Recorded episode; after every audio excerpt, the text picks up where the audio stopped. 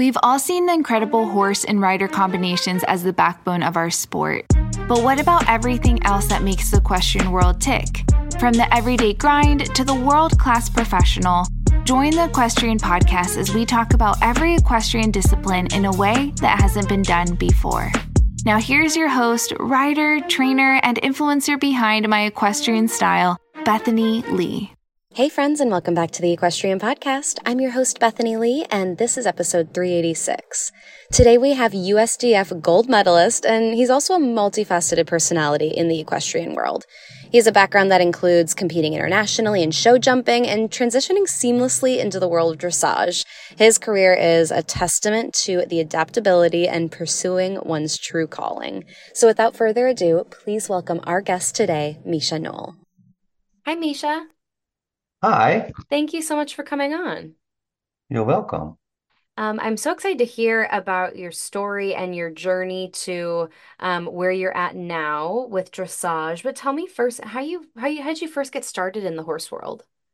I, I started uh, riding when I was uh, really young, six years old, and um, I actually, my mom said to me the other day when I was visiting in Holland, I said, "How did I start?" She said, "I have no idea why you suddenly wanted to go on pony riding, but you Ah, came home one day and you said, "Mom, I want to go horse riding."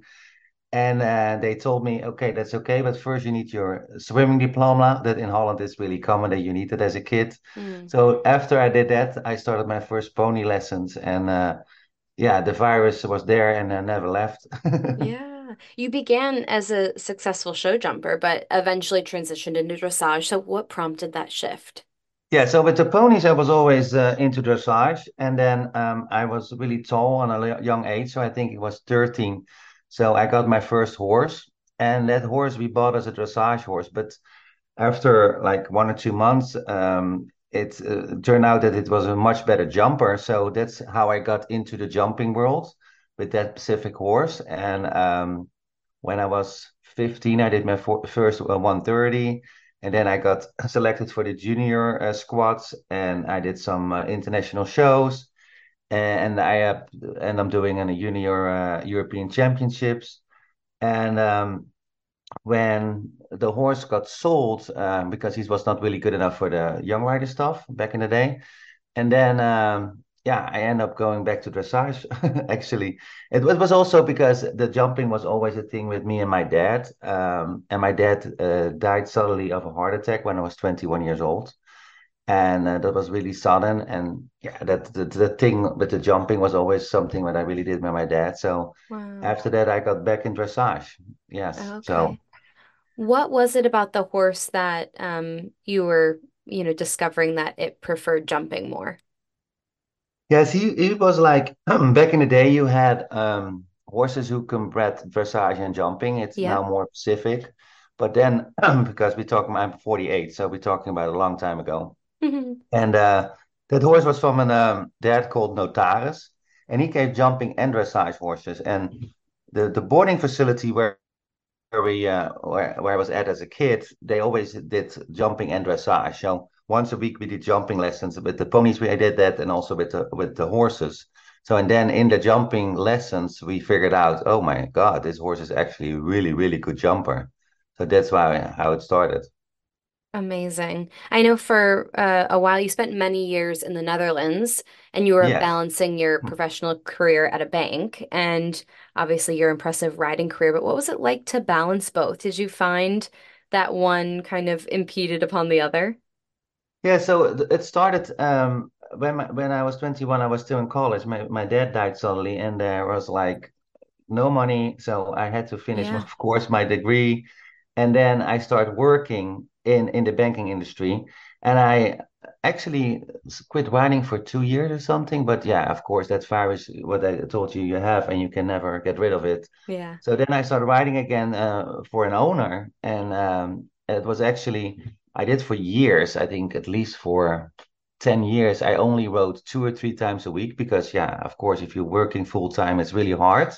And then, uh, so I really, really, yeah, wrote as an amateur, I would call it. You know, I, I wrote at a high level, but only three, four times a week. So just before work or in the weekends. And uh, so that was always a nice combination. Um, after my job got more intense because I became a manager at one point, and then yeah, of course, you have also a lot of social events to go to in the evening uh, or even in the weekends. So then it was a little bit tough to do both, uh, and that also, yeah, I really missed it, and I always felt that. Um, you know, I always was was wondering how was what my life would be if I was really in the horse business, and that's mm-hmm. also why I turned out to take a sabbatical because of the the, the banking industry. Because in Holland, I don't know if you know that, but the, the, the banks are like much more digital than in America. I mean, I, I worked with the bank for many years and I even haven't saw a check. So that's how much yeah. different it is in Europe than it oh, is here. Yeah. So every two years, the bank had like a big reorganization and it was shutting down branches.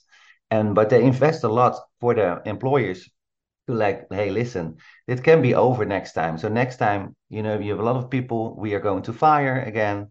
And uh, so make sure that you always, you know, stay behind the wheel and do what you really want and let not anybody else take over that. So, and that was also what they did with the managers that they really, you took uh, time and they invest in, in training to bring that back to the people in your teams. Um, but also for us as managers, it was also uh, one afternoon, we had a sort of inspirational uh, afternoon and there was a speaker and she was like really nice. She talked about her personal story that she was an or is a journalist and then she got a boyfriend, and he was really hooked uh, into uh, racing cycling. And she was always really on fitness. And, and then she started to do the racing cycling when she was 28 or 29. And then she turned out to be really talented in it, and she really liked it. And for her job as a journalist, she um, went into, she did a do- documentary with Olympic champion uh, Leontien van Moorsel, uh, Olympic champion Sydney 2000, and she had like an, a team of girls uh, doing the racing cycling. So she went part, she became part of the team for a documentary, and then after a couple of trainings, it turned out she was faster than 50% of the girls. Wow. And then at the end of the documentary, Leontien gave her a, a spot in her team. So she became, at the age of 30, a professional racing cyclist and that was our whole story and it was so inspiring and that was also the year that i turned 40 and i thought oh wow if i ever want to do something with the horses professionally then it's now or never you know mm. So and then i took a sabbatical for my job as a banker and my manager was really supportive of it. And um, i always had in mind because i i had literally a dream and i called it micha's dressage dream that i was taking a sabbatical going to America. I don't know why America, but that was always in my dream.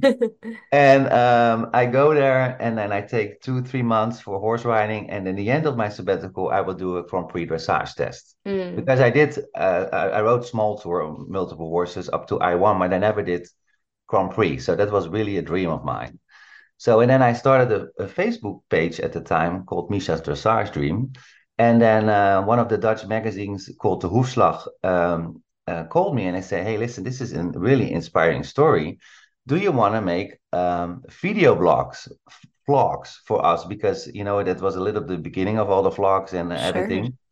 Uh, so we're talking about eight years ago, and then I start making every two weeks an, a vlog with my phone, like really amateurish. and I was making those videos about what my next step will be to get eventually to America wow. and do uh, do my whole thing with the dressage, and then halfway uh, those vlogs, I got a message from Aileen Eckroat. She's in Ocala. She's originally Dutch, and she said, "Hey, listen, I'm really like your story, but I don't have a Grand Prix horse. Um, but I have a client who might be able to buy a horse because I do a lot of sales. We buy horses in Holland and then we sell them here."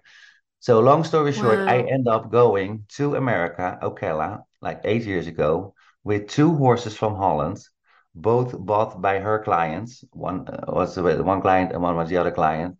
And I competed those horses in Ocala during the season that winter. And I got my silver and my gold uh, medal. And it was an amazing experience. And uh, at the end of my sabbatical, I met my now husband, Ryan Bell, who is American. And um, we started our own business. So wow. yeah. And so safe to say you stayed in the US. yes. So halfway my sabbatical, I already decided, okay, I don't want to go back to the bank. I don't want to go back to my banking job. And um, there was another reorganization coming up. So I applied because you can always apply for your own job or not. And I said, I don't, I'm not interested. But the Mm, bank was always the one who could say yes or no, uh, because they want to, of course, go with their best people. So they said, no, we're going to give you another two years contract. And you and I said, yeah, this is not fair because you really want people to follow their dreams and their hearts. And I, as a manager, are doing that now. So it's really not a good example to say no to me. And it went all up uh, to the chain, and they decided to let me go. And I got uh, also one of the yeah the, the packages what you can get if if they uh, fire you or take you know mhm. what I mean. So that was actually really nice, and they were really supportive and proud. And so yeah, that was all a good thing. Yeah, I I, I never regretted, never. It was it was it was super exciting and really Yeah. like scary, and it was always not always easy. uh, uh, You know, suddenly being in a different country and of course different language and uh, but yeah, I, I really like the journey so far. It's it's really uh, really nice, and I'm happy that I did it. So I would say to everybody, please, if you have a dream, just do it. I mean Yeah. you can always uh, go wrong and it can always not succeed, but you know, you can never regret that you tried it. Definitely. Yeah, I love Yeah. that. What were some other differences or um, learning moments that you had when you first moved to the US and you started working with Ryan? What are some ex what is what are some things that you experienced that were so different than um, Europe to the US? So we directly started to do the sales, what I really like, because it's sort of the same thing as doing a mortgage or uh, selling a house. Or so we uh, started to uh, to buy horses in, in in Europe and bring them over and uh, sell them, and then uh, always if clients are coming, and then it's a really different mentality uh, and and and and the culture that people are, you know, with all the respect, Americans are always really polite and always really, you know, less direct than the Europeans. Let's call it like that. So then we then we had like clients coming and then I thought, oh, this goes pretty well. And then I said, yeah, oh, they're coming back to us. And Ryan said, no, they're not coming back. It was no. And then I, for myself, call it quickly the American no. That was something I learned that, you Uh-huh. know, people can be really like, but they're not, yeah, not everybody, but a lot of people are not direct enough to say, in Holland, if I try horses and I don't like it, and I said, sorry, but I don't like it, this and this reason. Right. So this is it. And then you know what you have. Yeah. Yeah. That But for some so. Americans, is that it's more difficult to be so direct and they rather like flake out and, you know, not say what, what they think at the moment.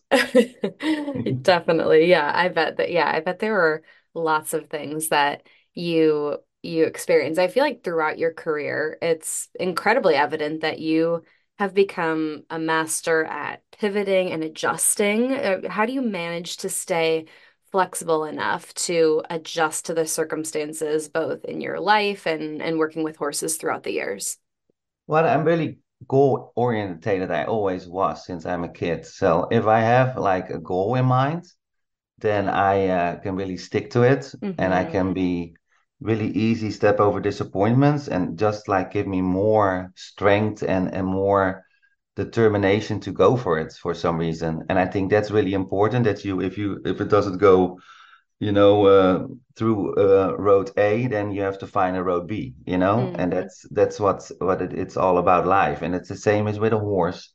If some horses doesn't doesn't don't work with with the system you are riding them in, then you also have to adjust. They're all living creatures, and we are also living creatures. So, hmm you know, you you you have to adjust to the people, and it's the same as really early on in my career at the bank, uh, I did an uh, a training, and and it was a sort of sales training.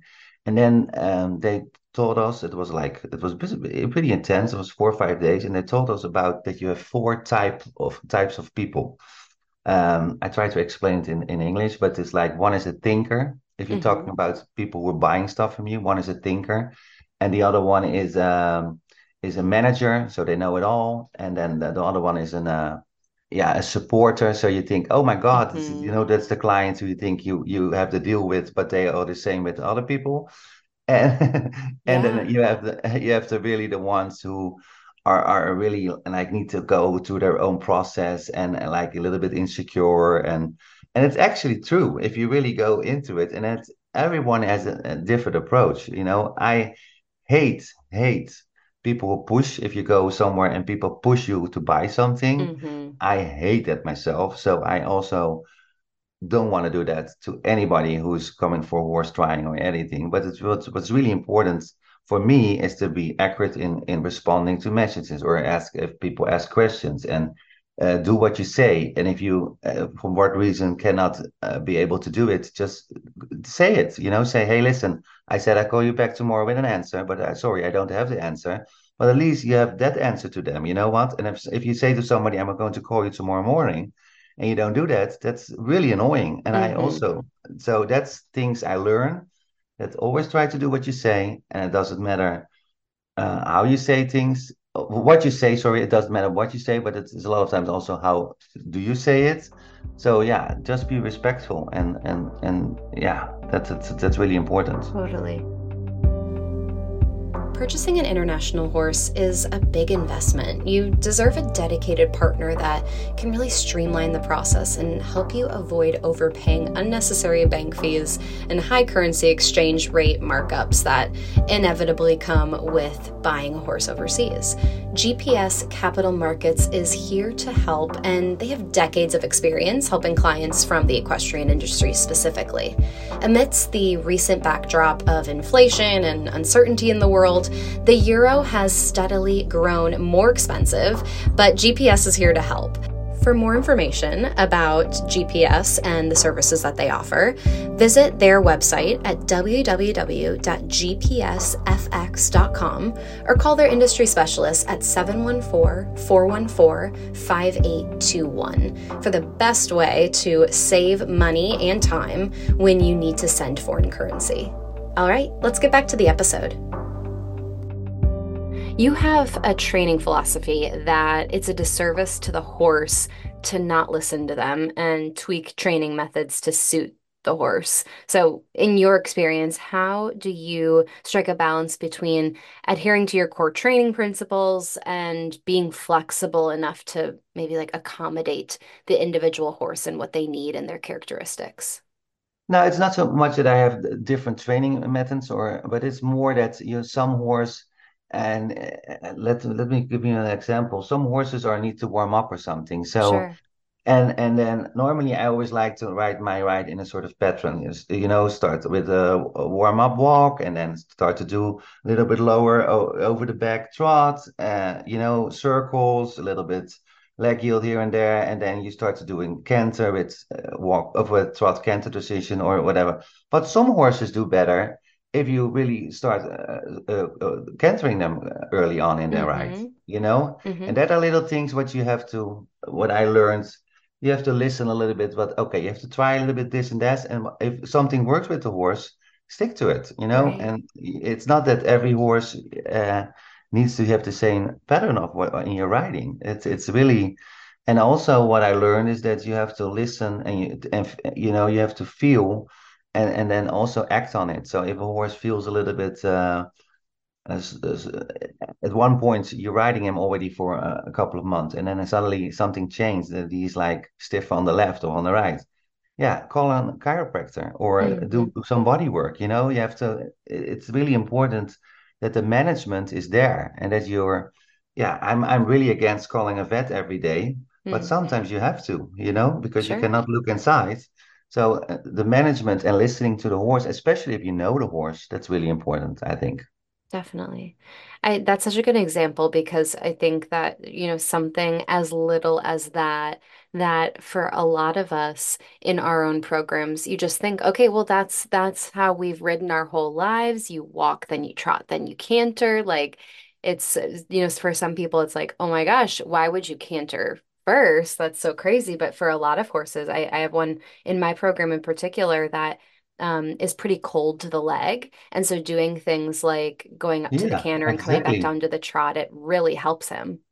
Yes, exactly. Yeah, that's so interesting. You are known for your knack in matchmaking between horses and riders, um, even pairing um, some of our high level riders riders that we see today, um, like Christian and Son of a Lady. So, what makes you so good at pairing horses and riders? What do you look for? Um, what do you see? Well, it's it's it's um it's a lot of work. People don't realize that um Yeah. because it's it's like over the years I I built up a, a big network, and so the moment I get an assignment, okay, we're looking for this and this type of horse for this and this rider, this is the budget.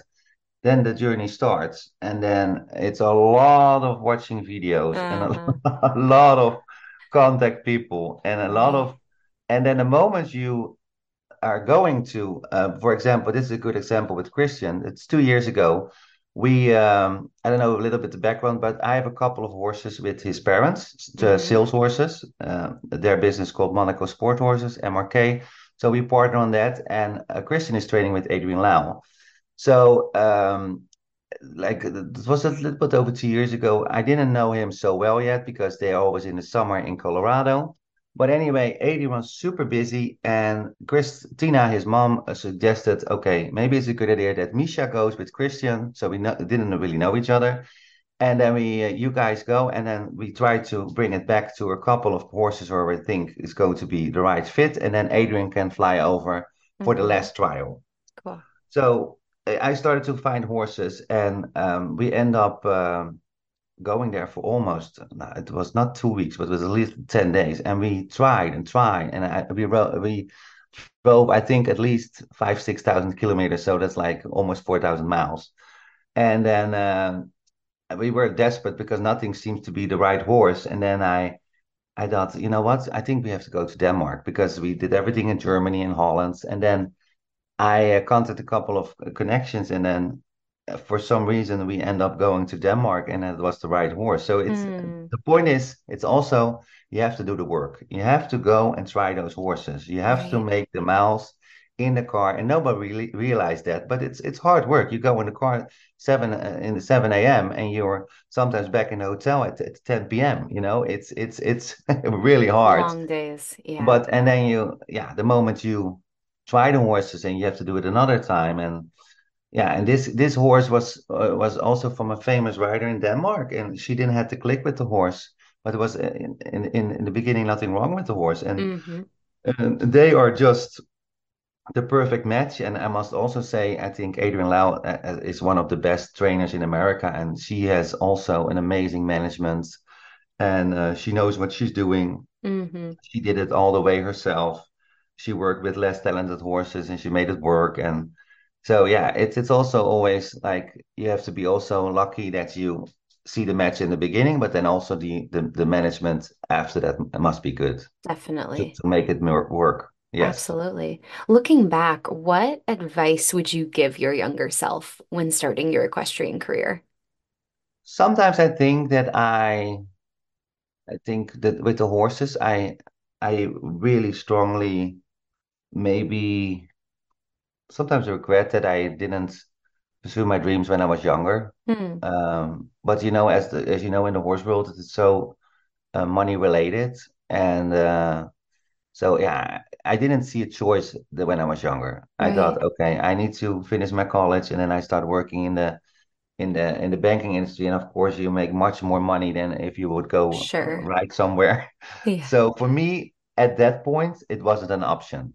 You know, I I I thought, okay, this is what it is, and uh, maybe later on I can pick it up.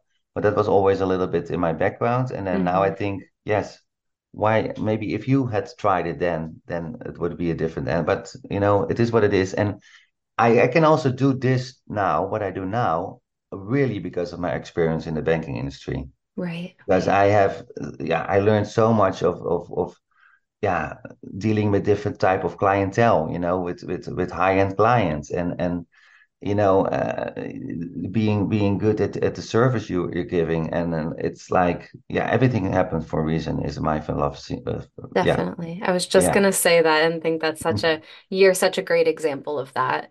Uh, What would you say is something that you are passionate about in the industry that you feel people either don't talk a lot about or don't know enough about? That's a hard question yeah what I really don't like at the moment in the dressage that there is a much of negativity especially in Europe mm. about the sport, and I hope I hope really that that we going uh, past that at one point because it's such a lovely sport, and you see already a lot of changes in the way how high level dressage is going. Uh, the the judges rewarding much more the relaxation and the you know the less it, it's it's it's changing. And i hope for the better for everybody that we still have uh, dressage olympics in, in in four eight or 12 years. Right. Because uh, it, it scares me a little bit that the dressage is in a negative daylight a lot lately. Mm. and i think that's for nobody a good thing. And it's it's just a pity because it's it can be so beautiful. I mean if you look at at, at those freestyles this summer in the European Championships, I don't know if you if you're into dressage or not, but you know it's it's so beautiful to if it goes in the right way. It, it's really does something with me, and I always had that when I was younger, and I still have it. If I see a nice freestyle with beautiful music, and it's really it's dancing, it's like looking like a mm-hmm. ballet, you know. Right. And yeah. Uh, I hope that uh, is never going to change. Yeah, absolutely. No, absolutely. From um, I'm a hunter jumper trainer, and so I have so much respect for dressage because there's so many movements that you do that you have to completely train and start yeah. from from zero. And so it's so cool that that all of those intricate, you know, attention to detail um, processes have been, you know, trained into these horses for years and years for it to then come out to this like seamless, effortless looking dance. It's just like it's yeah. so powerful and so cool, and the way that it matches to music, it's just so beautiful. And it's so easy to try to get something out of horse and he's not capable of doing right. it because if you know I do I do running, uh, for example, a little bit here and there if I uh, in one of my health journeys, yeah. and then uh, it would be also that I think, oh, is it a good idea to do a marathon tomorrow? No, uh-huh. it's yeah. not. you know, you you you you can better run 5k and, mm-hmm. and don't get injured, and that's happening sometimes. I think that some horses get forced into it and they're just not capable of doing it. Right. You know, for example, if you have a Grand Prix test, that's a long test, and a horse needs to have go and be hot enough of himself. And a horse not, you can not expect from everybody the same thing. It's the same as some people are talented in playing the piano and some mm-hmm. in the mm-hmm. guitar, and uh, you know, and some can sing and some cannot. You know, and some horses don't have the, cap- the capacity to do it in that high level and then yeah sometimes it's hard because there are also a lot of eh, things uh, involved and but then sometimes i think yeah you have to decide okay this horse yeah cannot do the job right. so and then you also don't have to go so hard on it to get it there mm-hmm. Yeah, I think that that's a great point. Well, Micha, thank you so much for taking the time and